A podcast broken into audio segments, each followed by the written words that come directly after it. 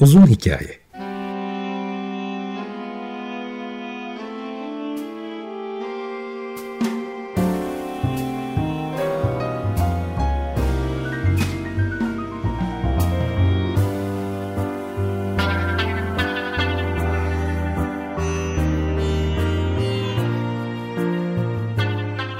Hazırlayan ve sunan Muzaffer Çorlu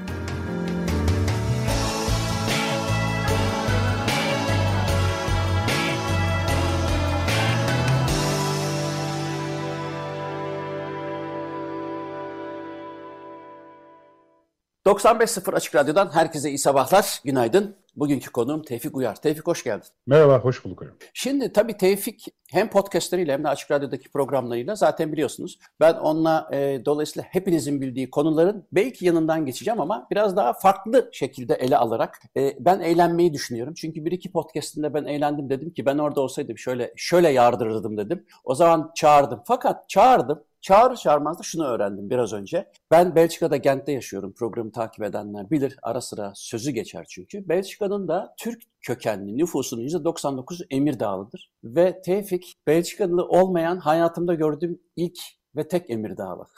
o yüzden hoş geldin. Bu, burada... türümüzün, türümüzün çok küçük bir kısmı Türkiye'de yaşıyor. ya benim Emir, burada arkadaşlara söylerim. Ee, herhalde program eğer bu podcastleri falan takip edilirse tahmin ediyorum Emirdağ'dan büyük bir e, dinlenme oranı yakalayabilir. Hani nereden çıktı bu demesinler. Bir de ben 10 evet. e, küsür sene önce buraya gelmeden önce bir Flamanca kursu. Ama Flamanca bak Hollandaca değil ya da Flemenkçe değil. Flamanca kursu diye. Ne çıkıyor biliyor musun? Ne çıkıyor? Yani şey çıkmıyor işte Brüksel bilmem ne okulu, Antwerp bilmem ne okulu çıkmıyor. Emirdağ e, bilmem ne kursu çıkmıştı ilk olarak. Ve Muhtemelen çünkü eskiden evlenen gidiyordu. Sonra evlenenlere dil bilme şartı getirildi. Ondandır. O, o kadar oportunist, o kadar içten yani herkes. tabii tabii tabii. tabii. Yani şey değil o. Çünkü ben Belçika'ya geldiğimde işte Brüksel'e gelmiştim. Ee, teyzemin evinde bir kadın gördüm. 25 yıldır Belçika'da yaşıyor ama bir kelime Fransızca bilmiyor. Vallahi bravo. Ya öyle izole yani. Şey tabii, mi peki yani, bu bir tavır mı? Öğrenmem ben bu dili. Yemişim Yo, Fransızcayı mı yoksa da denk denk mi geldi? duymuyor. Yani evde büyük ölçüde torunlara bakıyor. Sokağa çıksa zaten Josafat Caddesi şey yani. tamamı Emirdağlı. Tabii tabii. Burada da e, Gent'te de Slepstraat var. O e, süper ama. Çünkü orada da ben ilk gittiğimde bilmiyordum. Hakikaten ben Emirdağ'ı da burada duydum. Bana sormuşlardı işte biraz önce dedim ya Türkiye'nin başkenti Emirdağ mı dedi adam. O, o zamandan beri Emirdağ böyle kafamda dönüyor. Emirdağ, Emirdağ. E, ve burada yani o Slepstraat bahsettiğim yerde bildiğin Türkiye yani. Küçük Türkiye. Evet, aynen. aynen. Ben yani hiçbir şeye ihtiyacın yok. Yani oraya oraya gelmiş birisi eğer hani herhangi bir yolla oraya geldiyse e, hiç dil öğrenmeden hayatını çok rahatlıkla idame ettir. Evet, yani. aynen. Bir tek Somaç diye bir Somaç diyoruz biz ama gerçeği nasıl bilmiyorum. Ee, herhalde bir belediyenin ödediği düzenli bir para var. Yok, o bir en bilinen Fransızca kelime orada. Ha, o yok burada tabii burası Flamanca konuşulan bölge ya. Evet. Onun burada Doğru karşılığını bilmiyorum. Ama evet yani çok ciddi bir e, herkes mesela Gent'te doğmuş büyümüş her istediği kadar 88 bin nesil e, Flaman asıllı ya da ne asıllı olursa olsun Emirdağ duymamak duymamışı görmedim. Öyle bir kültürel bir diyeyim öyle bir baskısı Hegemonya. var. Hegemonya var. Ya biraz daha hani bir de yüzde beş galiba tekabül ediyor toplam nüfusa oranı. Bir parti falan da var etkili. Neyse ama ben seni bunun için çağırmadım. Ee, iyi ki evet, geldin evet, bu arada. Şimdi e, şu Fenerbahçe sen takım tutuyor musun? Hayır. Ben lisede bırakmıştım futbolu. Lisede bıraktın. Beri... Profesyonel miydin o zaman taraftar olarak? Yani ha, kafayı yiyor muydun manasında? Yok hiçbir zaman öyle değildim. Biraz galiba bu işler babadan oğula geçiyor. Benim babam da çok futbol sever bir insan değil. Milli maçtan milli maça. Belki de hiç hayatımda öyle bir kültür olmadı. O sebeple ilgilenmedim. Yani. Ben epey ilgileniyordum. Sonra profesyonel olmaya karar verdim. Yani e, Roberto Carlos'un aldığı parayı falan görünce dedim ki yani benim karım ne bu işten? Yani tam bir gruba üye oluyorum falan. Yani bu mudur yani? Bu kadar mı tatminim? Sonra hakikaten e, profesyonel oldum. Anlatırım istersen. ilginç. Yani para almadan evet. takım tutmuyorum. Ama şunu soracağım. En son hala e, büyük bir aşkla Fenerbahçe'yi takip ederken bu hani şey vardır. Hıncal Uluç'un evi gibi bizim evde de böyle 15-20 kişi oturduk. Formalar falan maç seyrediyoruz. Fakat maçın son 10 dakikasına yaklaşılıyor diyelim. Hala 0-0. Şimdi bu benim piyanist arkadaşın bir tanesi formayı çıkarıyor ters giyiyor. Onun yanında oturan diyor ki abi sen şu tarafa geç ben bu tarafa geçeyim. Bir ritüel başlıyor ki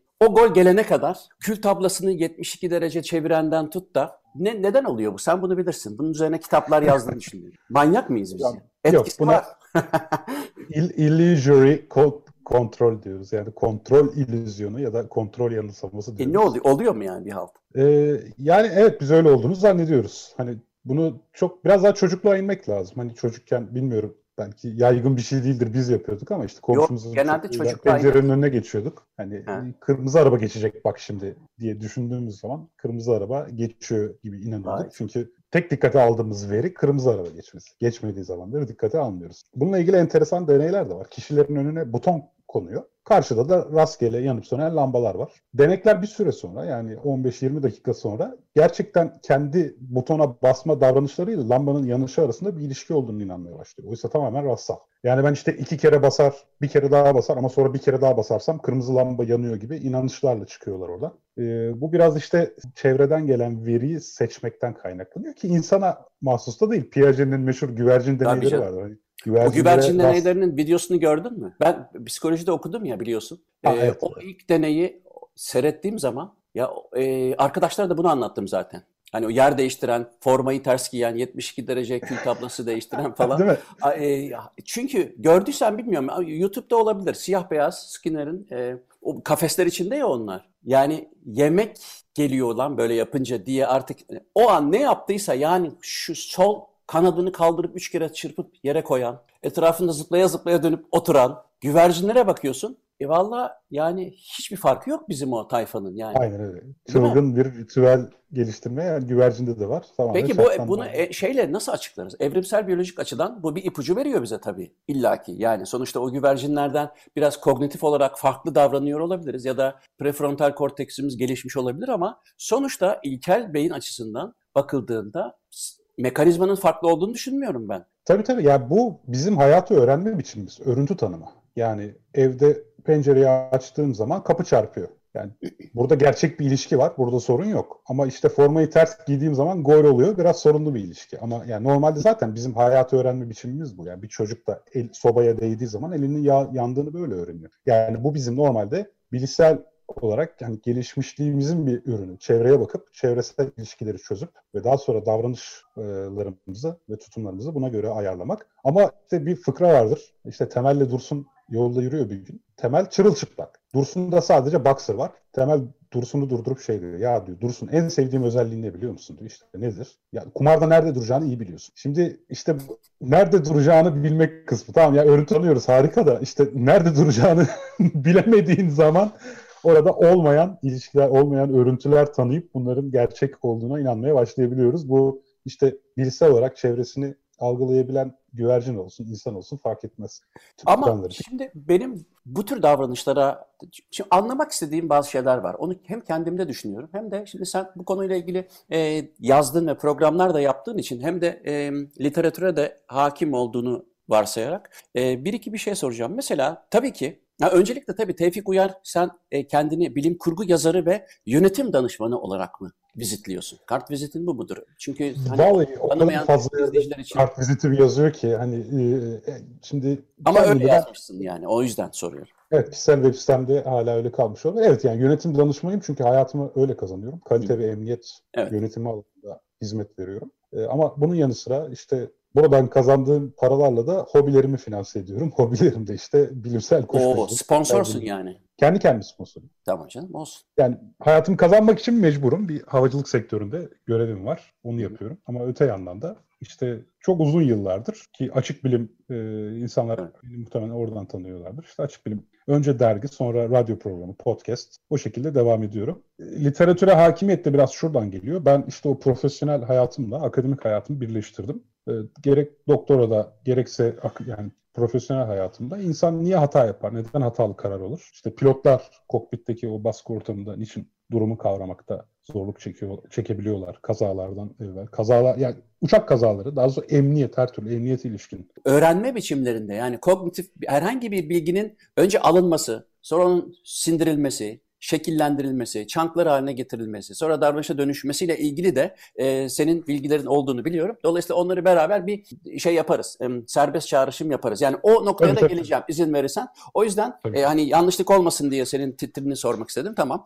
Şeye geri dönelim. Şimdi evrimsel biyolojik açıdan baktığımız zaman e, ben bunu dedim ya anlamaya çalışıyorum diye. E, gördüğüm bir sürü makale, sana seninle program yapmadan önce de tekrar şöyle bir açtım hani bir tazeleyeyim diye falan. E, aslında bizim hayatta kalmamıza yönelik çok ciddi stratejilerden geldiğini yani hani bugün batıl inanç dediğimiz şeyler çok saçma sapan yerlere evrilmiş olabilir. Demin senin senin söylediğin gibi yani işte forma giyerek, e, yer değiştirerek Fenerbahçe'nin kazanmasını isteyenler olduğu gibi ya da işte nedir o normal batı Avrupa'nın korkuları nedir? İşte dolunay ya da ne bileyim e, merdivenin altından geçmek, bilmem ayna kırığı falan gibi. Ama bunların temeline bakıldığı zaman hani İngilizce'de bir şey vardır, söz vardır. O e, Türkçe'ye nasıl aktarılır? Better safe than sorry mi? Öyle bir şey vardır ya hani sen işini kış tut, yaz çıkarsa bahtına manasına gelen bir tedbirli olmaktan zarar gelmez anlamında. Olmaktan zarar yani hata yapacağına sen tedbirli ol. Hakikaten de mesela eğer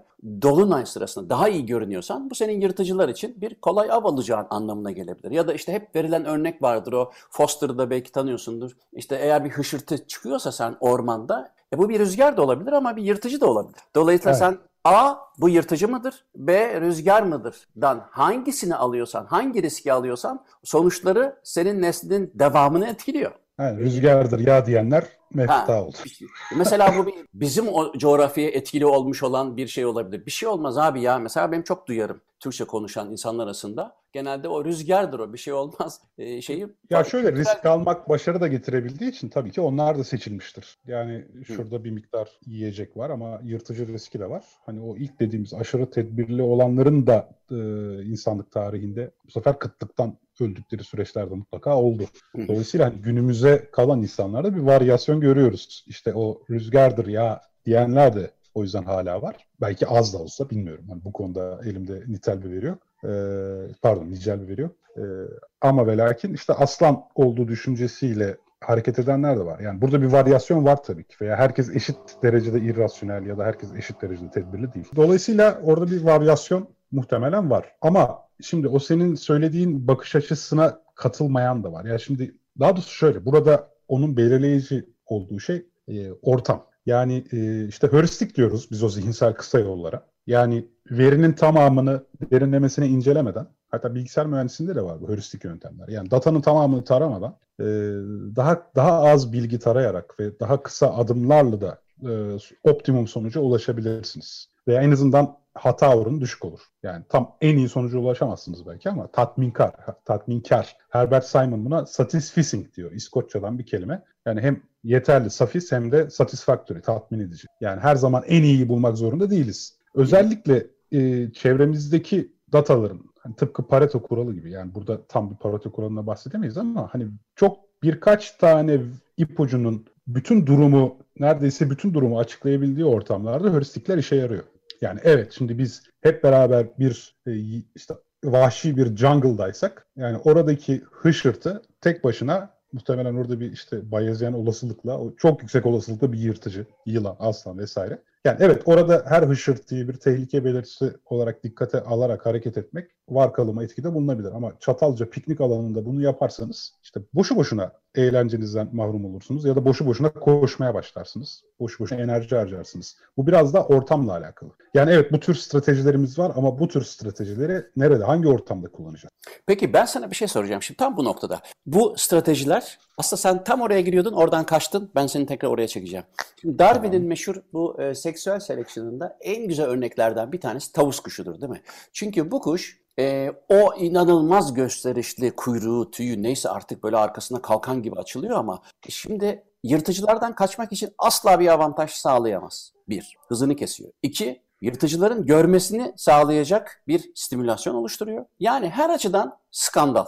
Yani ona bakıp da bu Charles Darwin'in e, evrim teorisini yerden yere vurabilirsin. Eğer seksüel seleksiyonu hesaba katmıyorsan. Şimdi tavus kuşları buna rağmen yani yırtıcılara çok çabuk yakalanacak bir takım dezavantajları olmasına rağmen bu sefer de erkek cinsinin kadın cinsi tarafından o gösterişi yüzünden seçilmesi durumu söz konusu. Şimdi bunu nasıl optimize ediyorsun? Ya tabii burada şöyle bir varsayımda bulunuyoruz. Hani evrim şu an her tür için olabilecek en optimum seviyeye ulaştı gibi bir durum söz konusu değil. Dolayısıyla e, daha bekleyelim mesela... diyorsun. Göreceksin o tavus kuşunun kuyruğunu. evet evet tabii yani ömrümüz yetmez de evrim çok uzun bir süreç. Ama mesela 65 ben sen, ahtapot- 65 şeye bi- bin yıla ben de Evet. bekliyorum yani. Çok gıcık oluyorum onlar. Bütün sistemi zorluyor. Ya bu tür işte en kararlı strateji olarak adlandırılan bazı türsel stratejiler var. Mesela e, galiba Richard Dawkins'te okumuştum. Mesela bir örümcek türü var. O örümcek türünde de şöyle garip bir davranış var. Mesela sen bir erkek örümceksin ya da erkek dişimi hatırlamıyorum. Orayı emin konuşmayayım. Mesela sen bir örümceksin ve benim yuvamı işgal ettin. Ben böyle bir durumda hiç hiçbir e, direnç göstermeden ben yuvamı terk ediyorum. Sonra ben başkasının yuvasına giriyorum. O da orayı terk ediyor. Böyle şey gibi hani devamlı döndüğü iddia edilen bir borcam vardır ya hani. Herkes de hediye olarak gidiyor. en kibar ha- hayvan olduğu e, bir ara nerede rastladıysam en kibar hayvanlardır sıralamasında birinci olduğunu biliyor musun? Yani Yok, bilmiyorum. çoğu çok korkar. Tamam tarantuladan bahsetmiyorum belki ama bu bizim evde e, yani mümkün mertebe öldürüyorlar maalesef insanlar ama hayır elinize alıp böyle hani dışarıya davet ettiğin zaman gidebilen çok kibar hayvanlardır. O, o muhabbette Richard Dawkins geldi buraya Antwerp'te ve gitmişti. Ben de hatırlıyorum ama e, yeri gelmişken yani onların o hani şeyi kibarlığı e, özellikle insanlar mesela elini hafif hafif e, yaklaştırın yavaş yavaş geri kaçar. Yani e, gelen ağam giden paşam gibi bir evolüsyon sonucu var onlar. Tabii orada kibarlık çok antroposantrik bir bakış. Hani e, belki örümcek onu çok daha başka motivasyonlarla yapıyor da bize Biz kibar gibi geliyor. biz biz öyle diyoruz. Bizim işimize öyle geliyor. Çok kibar hayvan. Nazik, Tamam. nezaket falan yüksek. Peki şimdi bir de mesela ahtapotların ben daha yeni öğrendim bunu. Şok oldum. Seninle de paylaşayım. Bu ahtapotlar ve mürekkep balıkları. Yani Televizyon hani- olsaydı şimdi alttan son dakika geçerdim. Son dakika. Son dakika.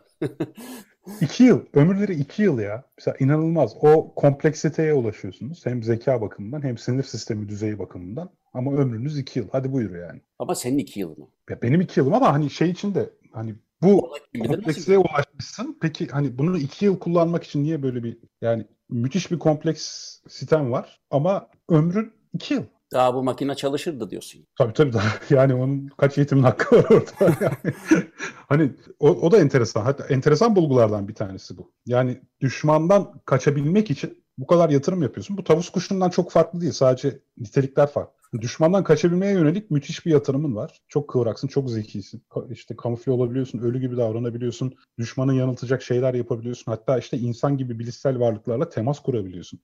Dalgıçlara elini uzatıyorlar, tanışıyorlar vesaire falan filan. Ama bu sistemi verimli kullanabilecek kadar yaşayamıyorsun. Belki öyle değildir. Bak ben sana şimdi bir şerh koyayım. Biraz doğaçlama yapalım orada. Benim e, bir operacılarla yaptığım bir çalışma vardı. Orada şeyi göstermiştim. E, hani bir müzik cümlesinin arasında sus olur diye Evet. söylüyorsun ve arada bir e, 16'lık sus olsun. Yani bir saniyeye tekabül etsin o sus. Tamam. Bir, bin milisek şeye. Ne, millisecond nedir? Ne diyoruz biz ona? Salise mi? Milisaniye. Milisaniye. Milisaniye. Milisaniye. 1000 milisaniye ile 5000 milisaniye arasında değişen aralar var müziklerin arasında. Yani susuyorlar orada.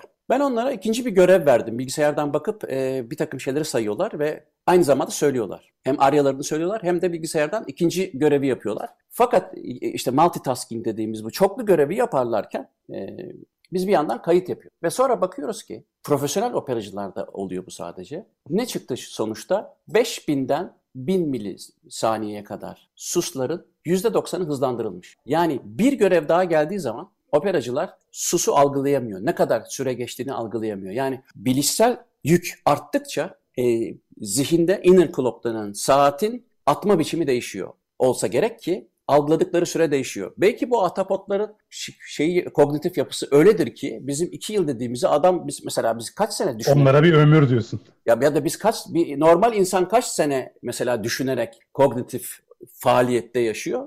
Bir bilemedin bir buçuk ay toplasan değil mi? Yani günlük Tamam, 10 o dakika zaman- desen Sana başka bir karşı argümanla geleyim peki. gel abi. Şimdi bu mürekkep balıkları işte yine kafadan bacaklılar yani aynı aile. Onların gözleri renk algılamamasına rağmen çok canlı renkleri hatta değişen renkleri hatta rüya görür gibi uyurken böyle bir film şeridi gibi kayan renk örüntülerine falan sahipler. Ve bunların hani onların renk algılamadıkları için gözleri hani çiftleşmelerine bir katkısı yok, iletişime bir katkısı yok. Ama yine de çok canlı renklere sahipler. Yani işte bu tavus kuşundan bile garip bir durum. Çünkü hadi tavus kuşu o masrafı seksüel seçilim için yapıyor. Ama sen ahtapotu takmışsın yani. Kaşının üstünde gözün var. Şimdi oradan gitsen ne Hayır yapsa işte. olmayacak. Hayır, Peki mantıklı neye olmak zorunda değil. Ha, mantıklı değil tabii ki eyvallah. Tabii. Yani. Ya da bizim bizim şu andaki dağarcığımıza göre mantıklı da olmaya da bilir. Belki yani Tabii tabii. 20 yıl Yani. 20 milyon yıl sonra ha ulan bak görüyor musun o renk şundanmış diyeceğiz belki. Hani Ha. belki o renk frekansını bizim şu an çakmıyor olabiliriz. Tabii tabii ya da araştırmacılar henüz sebebini bulamadı. Yani bu en büyük soru işaretlerinden bir tanesi. Evet. Atapotları da niye taktım? Yakınlarda Başka Zihinler diye bir kitap okudum da. Ee, o sebeple taktım. Yani e, özellikle bilincin evrimi konusunda işte bu ahtapotlar ve kafadan bacaklılardan bayağı öğrenilecek şeyler var. E, Zihin felsefecileri çok ilgileniyor. Sekiz bacaklı her şeyle. Şimdi gel abi şeyi konuşalım. Onu da çok merak ediyorum ben. Ee, bu senin kitapta da bahsettin mi bilmiyorum ama gündelik hayatta strese ve de performans yüksekliğine yol açtığını göstermiş bazı çalışmalar var. International Journal of Psychology and Behavioral Science'da da bu yayınlandı. Yani biliyorum da konuşuyorum. Neyin hocam? Etkeni duymadım. Ee, Etken. şey, ba- batıl inançlar ya da safsatalar. Aha. Mesela kan basıncını düşürüyor. Çünkü bilinmedik herhangi bir durumla ilgili sen safsata da olsa yani e, işte böbreğinden de atıyor olabilirsin durumu. Fakat bir sonuçla geliyorsun ya ya bak onu şöyle yaptık ya ya çok güldük ya ağlayacağız galiba da olabilir bu. Fakat bunu düşünüyor olmak belirsizliğe saçma sapan da olsa bir pencere açıyor. Ve de bu şekilde belirsiz kalmış olan insanlarda e, safsatalar üretilmesine izin verildiğinde kan basınçlarının düştüğü, streslerinin düştüğü görülmüş. Yani sen Tabii. peki e, buna rastladın mı? Hakikaten bunun bir e, tamam saçma ama e, sosyalleşmemizde dolayısıyla da e, kendimizi iyi hissetmede katkıları var mı? Ne düşünüyorsun? Şimdi sosyalleşme tarafını tabii bilmiyorum. Yani o konuda net spesifik bir bilgim yok ama şunu biliyorum. Yani mesela bir yiyeceğin geleceği bilgisi yiyecekle hemen hemen eşit miktarda dopaminerjik nöronları ateşleyebiliyor. Hı hı. Yani bilgi herhangi bir şeyin belirli hale gelmesi. Yani bilgiyi burada şey olarak görebiliriz. Yani sürekli bir belirsizlik altındayız. Bilgi tablonun netleşmesini sağlayan şey. İster yanlış olsun, ister doğru. Bir de tabii şöyle bir şey de var. Hani işin tarafı burada belki epistemolojiye de girmek lazım. Hani gerekçelendirilmiş doğru inanç. Platon'un o kavramını ele alırsak bir bilgi doğru ya da yanlış olsun fark etmez. Hani siz ona inanıyorsanız ve siz e, buna dair gerekçeleriniz varsa ister bu batıl inanç olsun fark etmez. Yani çok ağlayacağız çünkü çok güldük olsun. E, bu sizin için bilgidir. Ha, yani onun gerçek bir bilgi olup olmadığı ancak doğru olup olmadığını testiyle anlaşılabilir ama siz onu o sırada bilgi olarak kabul ediyorsunuz. Hı. Ve bu da zaten işte ödül mekanizmasını harekete geçirmeye yetiyor. Bununla ilgili şöyle çok güzel bir deney var. Maymunlara, ya şempanzelere önce bir bilgisayar ekranından bazı sembolleri öğretiyorlar. Bir sembol suyun geleceği anlamına geliyor. Bir sembol suyun gelmeyeceği anlamına.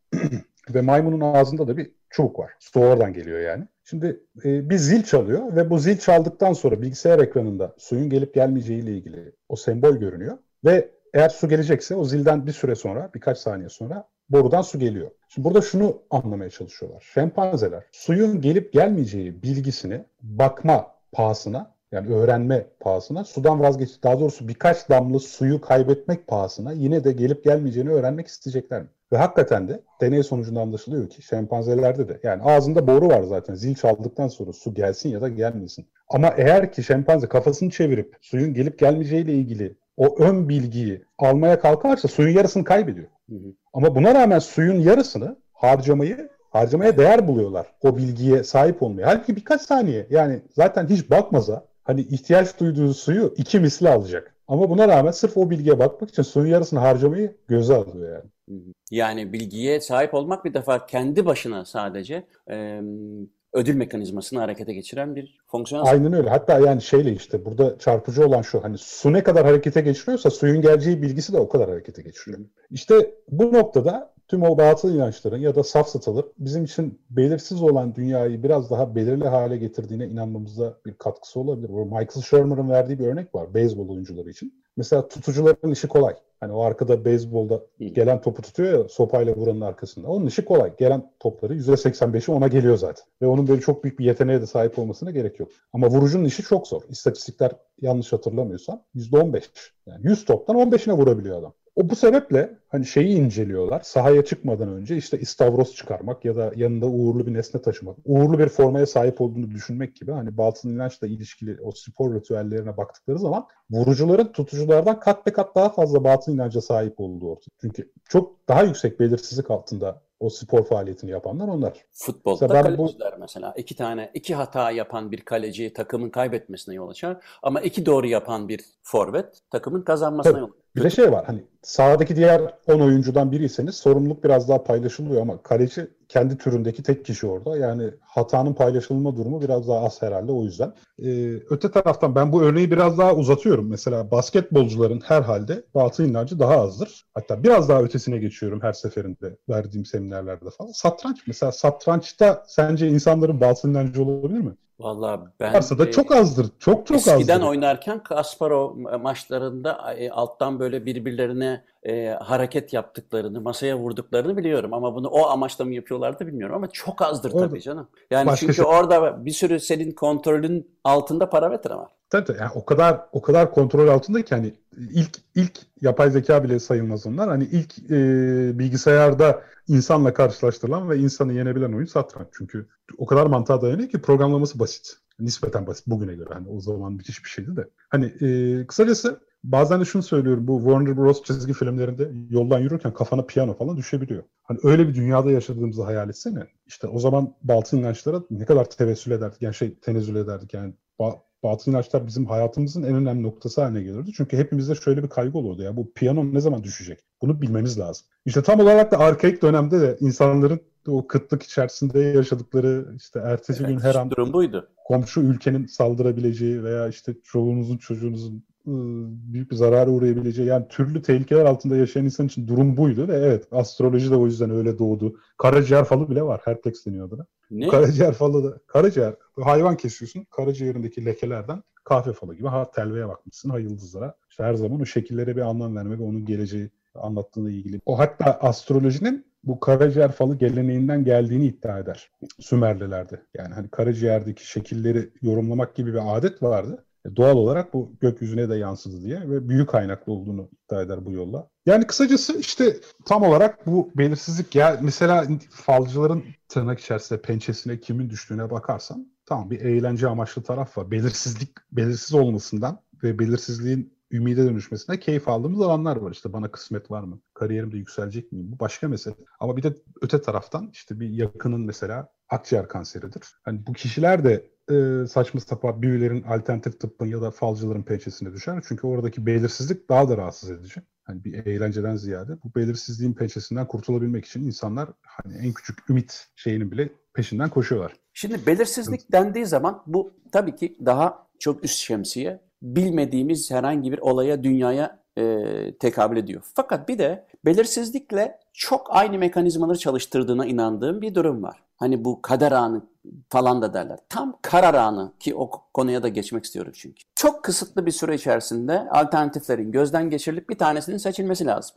Ve bu e, çok ciddi bir hayatsal e, öneme de sahip olabilir. Mesela işte biraz önce söylediğim gibi pilotlar. Böyle bir durumda insan beynini ya da işte kognisyonu, çalışma biçimini, harekete geçme biçimini iyi bilmek lazım. Senin bu konuda söyleyeceklerin neler? Ben e, şuradan çıkmanı istiyorum mümkünse. E, çok hayati bir karar anı var, birden fazla opsiyon var ya da belki opsiyonlar da belli değil ve süre çok kısıtlı. Nasıl çalışıyor mekanizma? Ya aslında biz tüm bu durumları da belirsizlik altında karar verme olarak adlandırıyoruz literatürde. O şekilde mi sınıflanıyor onlar da? Tabii tabii. Yani çünkü orada aslında hangi seçeneğin daha iyi olduğu temel belirsizliğin kaynağı zaten. Hatta Frank Knight 1921'de risk ve belirsizlik durumlarını birbirinden ayırmamız gerektiği. Risk bütün olasılıkların her birisinin belli olduğu, hesaplayabildiğimiz ve dolayısıyla matematiksel olarak karar alabildiğimiz durumları denir. Ama belirsizlik işte tam olarak e, şeyleri hesaplayacak bilgimiz yok. Bunun için zamanımız yok ve e, zihinsel kaynağımız da yok. İşte tam olarak bu durum bir belirsizlik durumu.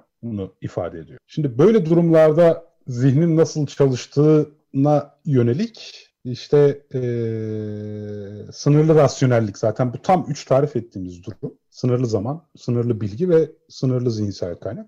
Sınırlı rasyonellik dediğimiz o Herbert Simon az önce de bahsetmiştik. Onun ifade ettiği durumu e, ortaya koyuyor. Şimdi bu karar verme, belirsizlik altında karar vermede iki ekol doğdu literatürde. Bir tanesi işte artık herkesin bildiği Kahneman ve Tversky'nin ekolü. Onlar işte zihnimizdeki heuristiklerin ve bilişsel yanlılıkların, cognitive bias dediğimiz bilişsel yanlılıkların devreye gireceğini ve burada her zaman optimum karara ulaşmanın mümkün olmadığını çünkü bunların her zaman bir sapma yaratacağını düşünüyor. Bir de Max Planck Enstitüsü'nde hala bu araştırmalarına devam eden Adaptive Behavior Center yani uyarlanma davranışı merkezi diye tercüme edebileceğimiz ve ekolojik rasyonelite kavramını ortaya koyan Gert Gigerenzer ve onun ekolü var. Ben de az kalsın o ekole giriyordum Lozan Üniversitesi'nde. Sonra yurt dışına gitmekten vazgeçtiğim için burada kaldım. Ee, o ekolün de işte daha bu programın en başında konuştuğumuz e, başka bir argümanı var. O da şu. Aslında zihnimiz, beynimiz, e, evrim sürecimizde bu durumlarla baş etmek üzere belirli uyarlanma davran e, davranışları geliştirmiştir. Heuristikleri daha çok bu perspektifte değerlendirmeliyiz diye düşünüyor. Hatta onların vermeyi en sevdiği örneklerden bir tanesi şeydir. Bu Sully filmi vardı, izlemişsindir. İzledim. O Hudson Nehri'ne inen uçak. Ama geçen hafta dur sözünü unutma lütfen. Geçen hafta işte dedim ya e, Türk Hava Yolları pilotu. Evet. O onun ön raporlarını okumuş. Diyor ki Salih e, bugün Hudson ne kadar güzel gözüküyor. Ya tam böyle hani o, o bir pilot olarak diyor ki e, bilinç altında diyor onun bir hazırlık var ya ben hani şöyle gibi ben bu nehre inerim abi bugün bu şu, şu görüntüye bak falan diye kendini koşulladı diyor. Yani ne kadar doğru bilmiyorum ama ciddi Olabilir. bahs, bahsetti. Seyrettim Olabilir ama ya. Salih, Tom Hanks'in oynadığı filmi de seyrettim. E, Evet. Belgeselini de seyrettim. Evet. Konuyla bayağı ilgiliydim. Evet. İşte Gigerenzer orada şey örneğini verir. Şimdi gaze heuristik dediğimiz bir heuristik var. Bunu beyzbolcular kullanıyor veya başka sporcular da farkında olmadan kullanıyordur. Mesela havadaki beyzbol topunu yakalamak istediğin zaman eğer boyun açını sabit tutarak koşabiliyorsan topa bakarken o topla buluşacaksın demek. Tekrar. Belki anlaması zor olabilir çünkü. İşte havadan giden bir top var ve siz onu takip ediyorsunuz. O tabii bir eğik atış. Normalde bizim eğik atışı hesaplayıp düşeceği yeri bulmak falan gibi öyle müthiş yeteneklerimiz yok. İşte topu yakalamaya çalışan kişi hani mesela topun peşinden koşuyorsunuz o sırada veya top size doğru geliyor geri geri koşuyorsunuz fark etmez. Eğer ki kafa açınız topa bakarken hep sabit kalabiliyorsa o topla buluşacak şekilde koştuğunuz anlamına gelir. Şimdi Sally de tam o e, uçağı Hudson Nehri'ne indirme sırasında gaze heuristik dediğimiz bu benzer heuristiği takip etmiş. Yani karşısında bir nirengi noktası belirlemiş. Bu bir bina olabilir. Ve uçağın burun açısını o işte windshield'da yani uçağın camında o bina hep aynı açıda noktada kalacak şekilde tutmaya çalışarak başarıyla indirmiş. İşte mesela bu tam olarak belirsizlik altında yani şeyi hesaplamak çok zor. O sırada şeye de bakabilirdi. Yani irt, işte altimetreye bakabilirdi, hız saatine bakabilirdi. Yani pek çok parametreye bakıp bunlarla ilgili bir hesaplama yapmaya da çalışabilirdi. Veya işte sanal ufka bakabilirdi. Ama bunun yerine gaze heuristik dediğimiz heuristiği kullanarak uçağı başarıyla indirmiş. Tabii bu geçenlerde işte bu Clubhouse diye yeni bir sosyal medya uygulaması var. Orada havacılık konuşuyoruz diye bir oda vardı. Burada o, onu da söyledim. Hani bu başarılı örnek yani. Salih başarılı olduğu için biz bunu konuşuyoruz ama hani bu hiçbir zaman şey garantisi de vermiyor. Başarısız Ee, olsaydı Survivor- tabii sen o bakarsan o şeye olacağı buydu diye yardıracaktınız değil mi? Ay, aynen öyle. O zaman da yardıracaktık. O yüzden hani bundan da emin değilim. Bu takip edilmeli falan gibi bir yorum yapmıyorum. Öyle olmasın. Bir nefes alalım Tevfik. Ee, ne dinleyelim? Coop Island Blues epeydir dinlememiştim. Onu dinleyelim. Coop. Island Blues'tan herhangi bir parça olabilir. Evet Tevfik Uyar'la birlikte devam ediyoruz. Biraz önce Salı'dan kalmıştık. İstersen o pilotlar mevzusundan, kokpitten devam edelim. Belirsizlik altındaki karar mekanizmalarıyla ilgili. Şimdi belirsizlik altında karar diyoruz biz buna ama hani belirsizlik altında olduğunuzun bilincinde olmayabilir. Hani tarihteki en büyük uçak kazası Tenerife uçak kazası 589 tabii yanılıyor olabilir. Yani yo- Artı üç, eksi üç. İnsan ölümü itibariyle en büyük. Evet yani Tenerife'deki olay mesela tamamen hatta işte senin gerçi ben seni hep Hollanda'da yaşıyorsun gibi düşünüyorum. Belçika'da yaşıyorsun da KLM yani KLM hava yollarının pilotunun ve oradaki işte kul, Tenerife'deki kule görevlisinin tamamen biaslar KLM, üzerinden. KLM'in açılımını biliyor musun? Ay bilmiyorum. Bak. Nedir? Koninklijke Luchtmaatschappij. O yüzden o yüzden bilmiyorsun. Bir daha da... Flamanca. evet Flamanca. Benim rahmetli eniştem, Kraliyet, şey, kraliyet hava bana bin- yolları yani. rahmetli eniştem bana Windows'ta bir şey tarif ediyordu. Hani ileri vardır ya Windows'ta Ha. ileri tuşuna basarak gidersin. İşte Folkfund'ı, Folkfund'ı, Folkfund'ı diye böyle. Doğru mu söylüyorum bilmiyorum da ileri.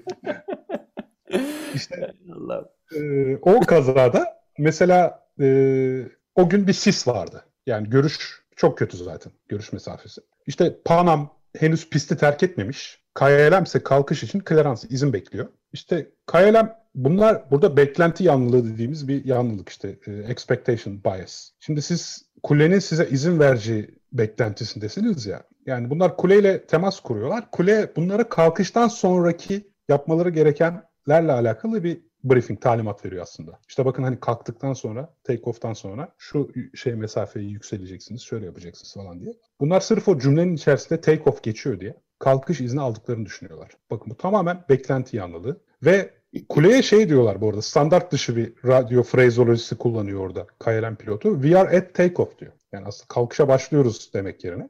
Kule görevlisi de burada tabii ki o da karşı tarafın bunu anladığına inandığı için. Bekliyoruz okay. anlıyor. Bekliyoruz anlıyor. Okey diyor. Bunlar okey'i iyice artık teyit. Orada da confirmation bias devreye giriyor. Teyit önyargısı. Ve henüz Panam pisti terk etmeden kalkmaya kalkıştıkları için maalesef pist üzerinde iki uçak çarpışıyor. Yani bu yerde gerçekleşen ve insan ölümü bakımından en büyük kaza.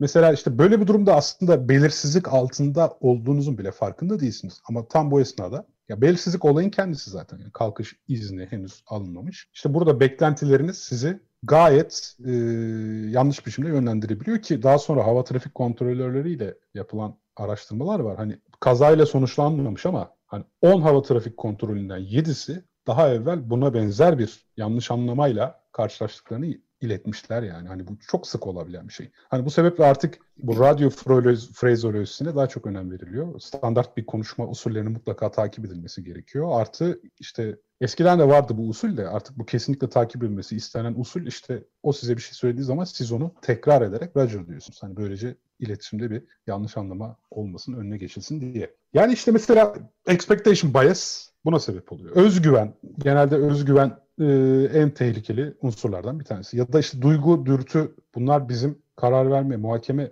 becerilerimizi oldukça olumsuz etkiliyor ki hani Birgen Air bir Türk şirketi yine tarihteki enteresan kazalardan bir tanesidir. Hani günlerce Santa Domingo'da bekleyip evi özledikleri için kalkışta uçuşu mutlaka iptal etmeleri gereken bir arızayla karşılaşmalarına rağmen uçuşu iptal etmiyorlar. Oradaki riski bir şey olmaz ya işte mantığı. Riski düşük algılama. Ee, normal şartlarda evi özlememiş olsanız öyle bir arızayla işte kalkışta 80 knot'ta bir speed check yapılır. Ee, kaptan pilotla yardımcı pilot kendi hız saatlerinin kaç olduğunu, 80 olduğunu söylerler. İkisi birbiriyle uyuyor mu diye bakılır ve uymuyorsa kalkış iptal edilir. Bu çok net. Orada uyumamasına rağmen kalkışa devam ediyorlar. Çünkü 15 gündür Santa Domingo'da o zaman WhatsApp falan da yok. İnsanlar eşiyle, çocuğuyla, çoluğuyla konuşamıyor. Ee, bir de bu 15 günlük bekleme sırasında da iki kere uçuş çıkıyor. Bunlar tam eve döneceğiz sevinciyle form, üniformalarını giyip havalimanına gidiyorlar. Uçuş iptal oluyor, geri dönüyorlar. İşte tüm bunlar sebebiyle o riski olduğundan daha düşük algılayarak ya da öyle kabul ederek kalkışa devam ettikleri için maalesef bir 180 küsür kişi de orada yaşamını yitirdi. Gündelik hayatta mesela bu tamam bunlar çok e, büyük fe, feci kazalara yol açıyor ama gündelik hayatta çok da öyle umursamadığımız fakat gene bu sebeplerle, bu parametrelerle düşünce biçimini değiştiren, e, algılamayı değiştiren bir sürü şey vardır. Senin e, eminim kitabında da örnek veriyorsundur. Gündelik hayatta herhangi bir herhangi bir gün yani evden çıkılacak bir yere gidilecek. O sıralarda insanın karar verme mekanizmalarında etkili olan e, şeyler neler? Ya en basitinden şu an bebeğimiz var. Bebek yetiştiriyoruz tamam mı? Yani e, ve tamam e, o mesela onunla ilgili bir sürü bize data geliyor. Biz aslında anne babalar olarak sürekli oradan gelen datanın takipçisiyiz. Mesela daha az önce bu programdan yarım saat önce oldu. Biz bugün demir verdiğimizi unutmuşuz. Hani bir demir sıvısı veriyorsun ya kırmızı. Çocuk kustu. Bebeklerde kusma normal. Ve kırmızı. Ben kan zannettim. Kan tepeme sıçradı. yani korkudan. Eşim de öyle. Ve hemen şeye başladık. Ya zaten çocuk az önce garip garip gakkuk sesleri çıkarıyordu. Eyvah eyvah. Muhtemelen olağan gakkuk sesleriydi. Fakat biz şu an tamamen o kırmızıyı görme paniğiyle rasyonize etmeye çalışıyoruz tamam mı? Artık confirmation bias devreye girdi. İşte bir sıkıntı olduğuna inanıyoruz ve az önce bu sıkıntıyı sadece teyit eden, yanlışlayan değil. Sadece teyit eden dataları aramaya başlıyoruz. İşte iyice paniğimiz yükseldi. Doktora hemen resim çektim böyle kustu normal midir falan filan derken eşim şey dedi ya ben dedi az önce demir vermiştim bu kesin o. yani şimdi hani gündelik hayatta işte böyle şeylerle karşılaşıyoruz ve tabii ki işte bütün bu bahsettiğimiz bilişsel önyargılar, teyit mekanizmaları bunların hepsi devreye giriyor ama hani e, bir felaketle sonuçlanmadığı için bugünkü bu vakayı unutup geçeceğiz. İşte zaten senin orada vurgun çok önemliydi. Bunlar nerelerde sıkıntı yaratıyor? Gündelik hayatta çok da önemli değil. Ya ucuz atlatıyoruz ya herhangi bir zararla karşılaşmıyoruz zaten. Ama işte tıp, nükleer endüstri, havacılık, gemicilik, ulaşım yani. Genel olarak ulaşım. İşte buralarda operasyondaki insanlar bu hataları yaptıkları zaman sonuçlar tabii ki çok daha olumsuz herkes için taşınan o orada ve şey Three Miles Island nükleer kazası e, tamamen insan faktörüyle ortaya çıkmış. Hatta Çernobil dizisini artık herkes izledi. Orada yine insan faktörü temelli örgütsel faktörler devrede. Yani orada bir hata ortaya çıkıyor ama kimse herkes otorite korkusuyla o hatanın hata olduğunu kabul etme eğiliminde değiller. Three Miles Island'da da öyle. Yani saat çekirdek sıcaklığının yükseldiğini gösteriyor. Oradaki operatör inanmak istemiyor. Yok kesin saat hatalıdır falan diye düşünüyor. Vay canına. Bu şeyde e, mesela benim kendi alanım, doktorada da alanım oydu. Bilişsel yük, cognitive load dediğimiz şeyde e, herhangi bir otomatik davranışla ya şöyle diyelim. Mesela müzik yapmak hem bir cognitive load'dur hem de e, otomatize hareketler bütündür. Dolayısıyla hem motor korteks hem prefrontal korteks beynin tamamı da devreye girer. Çalıştıkça, eseri iyi bildikçe çalan kişi otomatik pilota tırnak içinde alabilir. Yani işin teknik kısımlarını vücuduna aktarmıştır artık. Kendisi e, yorum yapabilir. Yani müziğin üzerine fikirlerini koyabilir. Duygu donanımlarını değiştirebilir vesaire. Süs ekleyebilir falan. Yani Falan filan. Ben de bu arada Yani- gitar çalıyorum o yüzden demek istediğini çok iyi anlıyorum ilk başta. İşte o, o mesela gitardan örnek verelim. Ee, benim yaptığım deneylerde mesela çok ilginç bir şey olmuştu. Ben burada Gent Üniversitesi'nde çalışıyordum o zaman ve de e, bir cognitive load'la ilgili, bilişsel yükle ilgili bir şey yapmak istiyorum. Bir çoklu görev verip böyle gitarist tabii çok öğrencilerim vardı. Yıldız Teknik Üniversitesi'nde de gitar hocasıydım o zaman ve öğrencilerime dedim ki ya ben sizi bir kameraya alacağım. Bir de işte bir setup'ımız var yani sonuçta. E, stüdyo gibi. Aynı zamanda bilgisayardan da işte bir, bir takım e, matematik hesapları yapacaklar. Mesela şöyle bilgisayarın ekranından şey çıkıyor. 4 artı 2 eşittir 7 çıkıyor. Hı. 3 saniye Hat- beliriyor. hatalı çıkıyor özellikle. Yok Öyle mesela mi? hayır hatalı özellikle değil. Çok basit matematik işlemleri bunlar. Artı ve 4 artı 2 7 dedin de o yüzden. Evet, Hani do- özellikle doğru, mi hatalı? doğru, doğru dedi. 7 7 o. Sen 6 mı sanıyorsun? Ya tabii abi. yani, hani o yanlış olan. 60 saniye sonra soru şu. Kaç tane matematiksel işlem yanlıştı? ha süper. Evet. 3 saniyede bir geliyor soru. Dolayısıyla 60 saniyede 20 tane soru geliyor. Bu 20 tane sorudan da şimdi hatırlamıyorum çok önemli değil. Mesela e, 10 tanesi hatalı diyelim. Yani bittikten sonra 1 dakika bittikten sonra gitarist çalan kişi diyecek ki "O, 10 tane hata gördüm oraya yazacağız. Bu arada da tabii kayıt ediliyor. Ne gibi burada ne yapmış oluyoruz? RAM'i çalıştırıyoruz. Çünkü matematik hesabı doğru mu değil mi diye onu düşünmek zorunda. Dolayısıyla otomatize olmamış taraflarını çalamaz gitarda. Ne kadar otomatikse o kadar çalabilecek ama fikirlerini kullanmak gerektiğinde yani sen ne dedin ya süsleme ya da işte ne bileyim hani burayı crescendo yapayım burada işte birazcık tempoyu şöyle çekeyim hiçbirini yapamıyorlar. Çünkü RAM kitli.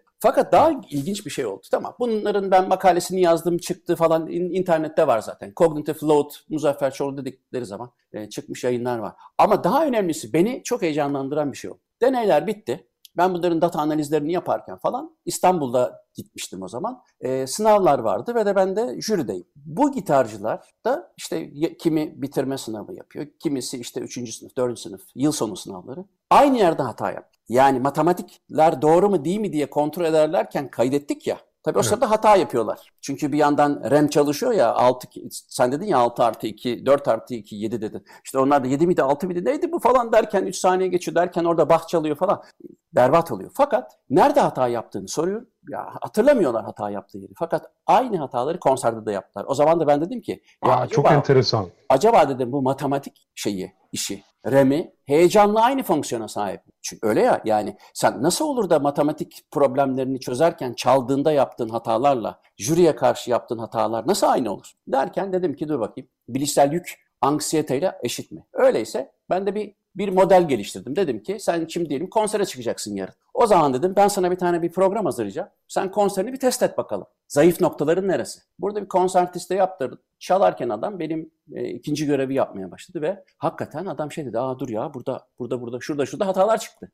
Heyecansız ortamda yapmadığın hata yani risk oluştuğu zaman bir belirsizlik oluştuğu zaman ki bu sadece bilginin yetersizliğiyle olmayabilir. Aynı zamanda senin e, içinde bulunduğun anksiyete durumu senin bilgiyi işlemeni geciktireceği için ya da bir bilgiyi almanı engelleyeceği için senin için o anda aslında bir belirsizlik ortamı. Yani heyecandan neden hata yapılır? Aslında sadece adrenalinin heyecanın e, merkezinde düşünmemek lazım. Orada kognitif sistemler alt üst oluyor. İşte ben onu suni olarak yapıyorum. Yani diyorum sen heyecanlandığın zaman nerede hata yapacağını merak etmek istiyor musun? Ediyor musun? Ediyorsun. O zaman ben ona koyuyorum o yaptığım matematik işlemleri yaparken diyorum hocam bak 38. ölçüden 40. ölçüye kadar çatır çatır çatır saçmaladın burayı sağlamlaştırmamız lazım. Ve hakikaten bakıyorsun sağ el parmakları mesela standart değil. İme ime gidecekken M ime'ye gitmiş ama onu bilmiyor. Yapabileceğini sanıyor. Dolayısıyla Müthiş hocam. Harika yani bu vallahi. çok enteresan. Bu yani evet buradan Tabii canım bu Flaman hükümeti çok güzel destekledi. Yani duygusal olarak çok güzel bir e, yere geldi bu. E, ama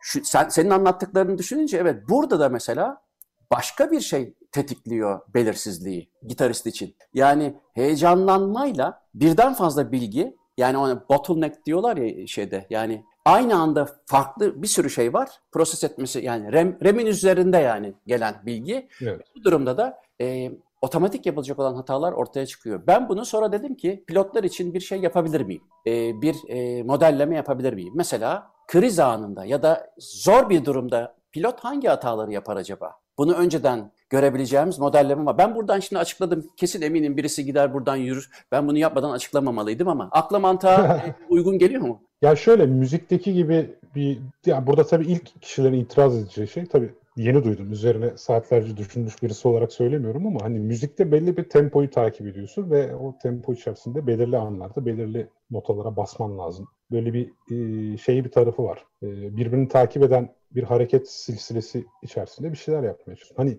e, burada hatanın tanımı çok belli. Yani işte ime ime yapacağına me imeyi yaptın diye. Hani pilotaj tarafındaki hata bu kadar standartize bir hata değil.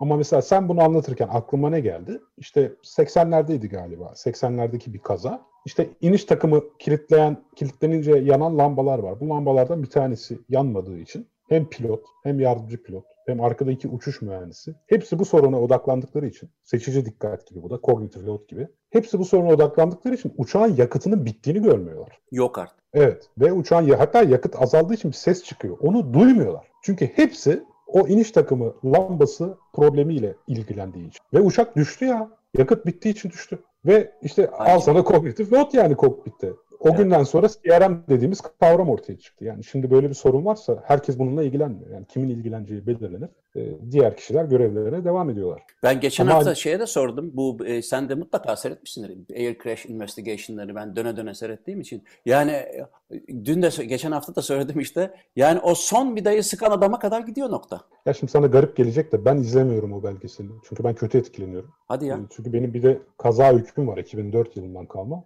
O yüzden Nasıl o yani? dehşet anları falan. Hangi kaza? Ben bu Pamukova'da hızlandırılmış tren kazası olmuştu ya çok Aa. uzun yıllar önce. Orada ağır yaralandım. Oy, oy. Ee, bu bende uçak korkusuna da sebep oldu ve bu meslek hayatımda kısıtlayıcı bir şey. O yüzden o görüntüleri görmek istemiyorum. Rapor okurken öyle olmuyor ama görüntüler, hı hı. orada yolcuların dehşete düşmesi, çığlıklar, maskeler, o görüntüler beni bayağı olumsuz etkilediği için izlemiyorum yani. Doğru. Değiştirebilirim hemen konuyu. Ya yok yok. Konu konu benim hayatım konu. Ben hayatımı bundan kazanıyorum. yani yani demem şuydu. E, hakikaten de e, kaza denen şeyin geçen haftaki pilotun da söylediği gibi insan mesela ben ona dedim ki malzeme midir? Malzemenin işlenişi midir? Bir araya getirilişi midir? Hangi parametreleri ki yani onlarca parametre var ama hangisini bir numara olarak görürsün ki yani on binlerce kilometre uçuş, uçmuşluğu var kaptan pilot. O dedi ki insan etkileşimi ve iletişim. Evet, bir numara. Shell dediğimiz bir model vardır bizim. İşte yazılımın insanla etkileşimi, donanımın insanla etkileşimi, çevrenin insanla etkileşimi ve insanın insanla etkileşimi şeklinde alt kategorilerle baktığımız zaman kazalara bu çerçeveden bir şeyler daha net ortaya çıkıyor. Çünkü genelde bizim teknik dediğimiz problemin de altını biraz eşelediğinizde yine ortaya insan çıkıyor. Yani o ilk başta teknik bir arızaymış gibi görünebilir. Ama baktığınız zaman daha derine o teknik arızanın sebebi zaten işte eksik kalan bir prosedür ya da şirketin zamanla rehavette kapılması ya da kişilerin. Genelde konuyu insan tarafında bulup orada çözmeye çalışıyoruz. Peki şeyler mesela ben benim aklıma şu geliyor. Bu konular neden önemli? Çünkü insan hayatıyla ödeyebilir. O yüzden de ne bileyim bir bisiklet süren kişiye göre pilot daha önemlidir. Çünkü neden önemlidir? Yani o bir hata yaptığı zaman yani binlerce kişiye biliyorsun e, acı yaşatabilir diye. Fakat gündelik hayatta alınan kararlar itibariyle düşünüldüğünde sen hiç şöyle bir şey düşündün mü? Ya aslında sözünü ettiğin gibi geldi bana. E, karar verme denen şey çok ciddi ve önemli bir durum ama bunun eğitimi yok. Mesela ilkokulda e, başlamıyoruz böyle bir eğitime. Değil mi? Yani eğitime yansımış bir e, insan karar verme mekanizmaları ve de izlemesi gereken yollar diye bir, bir bu ya da buna benzer bir holistik herhangi bir şey var mı? Dünyada ben bilmiyorum. Ben hani sen biliyorsan söyle. Yok. Yani şöyle ben onu çoğu zaman şöyle açıklıyorum. Çünkü şimdi mesela sen müzik konusunda mutlaka öğrencilerine şunu söylüyorsundur. Ya tamam bunun bir kısmı yetenek olabilir belki ama çalışmadan, çabalamadan yani, tabii. iyi enstrüman çalamazsın. Kesin. İşte aynı şeyi heykel için de söyleyebiliriz. İşte sanatın her alanı için söyleyebiliriz. Herhangi bir beceri için söyleyebiliriz ama tuhaf bir şekilde insanlar doğuştan iyi düşündüklerine inanıyorlar. Yani iyi düşünme de halbuki yani bir çalışma, çabalama, öğrenme süreci gerektiriyor. Ama kime sorsan ya hiç kimsenin şeyden bir şüphesi var mı bu dünyada? Ben düşünmeyi bilmiyor olabilirim. Hiç kimsenin böyle bir şüphesi yok. Yani bu Yok, hatta çok, ilk çok, çok, çok eminiz ya. Süper düşünüyorum.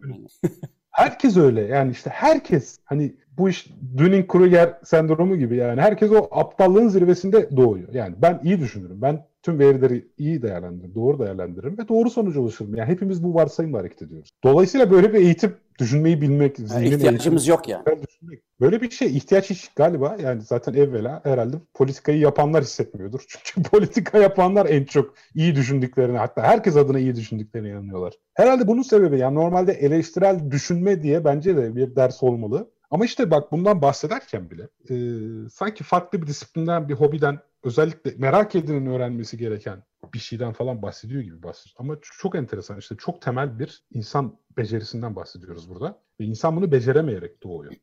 Yani insan söylüyorsun. şimdi o kadar düşünen hayvandır diyorduk. Düşünemiyor da yani. Direkt hayvan o zaman düz. Keşke hayvan olsa. Düşünüyor da işte az düşünüyor. Zaten sorun az düşünme kısmında. Evet. yani çok az bizim- düşünce, daha az düşüneceğine hiç düşünme daha iyi değil mi? Tabii tabii tabii. Yani mesela biz insanlara matematik öğretiyoruz değil mi? Yani sadece matematik öğreterek bazı şeyleri veya istatistik öğreterek bazı verileri doğru yorumlayabileceğine inanıyoruz. Bak ben sana bir deneyden bahsedeyim. Bu deneyde iki gruba, random gruba aynı veri seti, aynı istatistiki data seti. Bir gruba şey diye veriliyor. Pişik kremi ve işte pişik. Hani pişik kremi uygulananlar, uygulanmayanlar. Bunların yüzde kaçın bu kadar da pişik geçmiş. bunların Konu bu mu? Sen geçmemiş. şimdi uyduruyor musun hakikaten? Yok yok konu bu gerçekten. Bir gruba böyle veriliyor. Diğer gruba aynı veri, aynı data seti. Amerika'da bu. İşte bireysel silahlanma yasağıyla suç oranı olarak veriliyor. Yani Amerika'da herkesin bir görüşe sahip olduğu ve kutuplaştığı bir konu biliyorsun. Bak aynı istatistik data seti olmasına rağmen birinci gruptakiler verileri çok güzel yorumluyorlar. Yani bu pişik kremi pişik tedavisinde etkili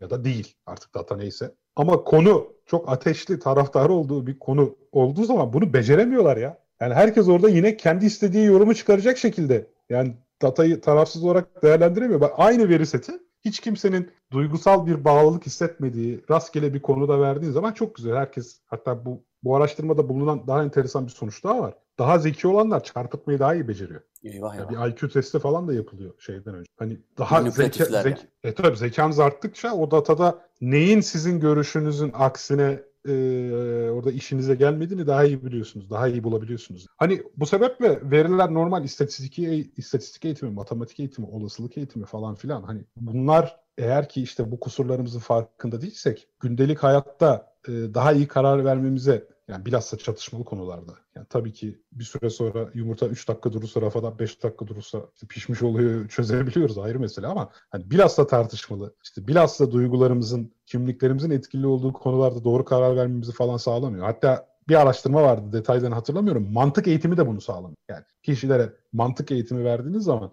argümantasyon şu bu falan filan hani onlar da birden daha iyi düşünür hale falan gelmiyor. Yani bunun gerçekten özellikle tam olarak bu programda yaptığımız gibi hani örnekleriyle, tanımlarıyla açıklanması gerekiyor ve bu bir, bu bir hayat bilgisi ama işte bunun çok temel bir ihtiyaç olmasına rağmen çok özel bir ilgi alanı olması benim garibime gidiyor yani. Ama öyle. Bir de bir şey daha söyleyeyim sana. Süre bitti. Yapma ya. Vallahi. Haftaya devam edelim mi? Tabii ki devam edelim. Tamam. Bugünkü konuğum Tevfik Uyar'dı. Tevfik de haftaya devam edeceğiz. Çünkü benim soracağım e, 286 sorunun 14'ünü sordum. O bunların toplam 72'sine cevap verdi. Dolayısıyla e, biraz daha şey kaldı. E, onları da haftaya konuşuruz. Bana ulaşmak için Muzaffer Coğlu Gmail adresine yazabilirsiniz. Twitter'dan takip etmeniz mümkün. Program ayrıntılarını Spotify ve YouTube'dan da podcastleri dinleyebilirsiniz. Haftaya görüşürüz. Hepinize günaydın.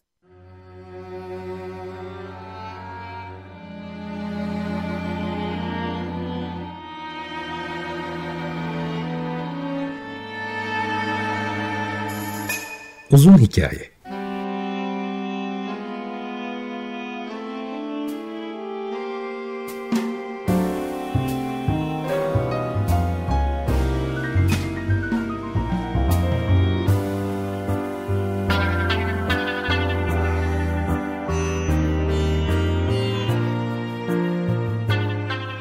Hazırlayan ve sunan Muzaffer Çorlu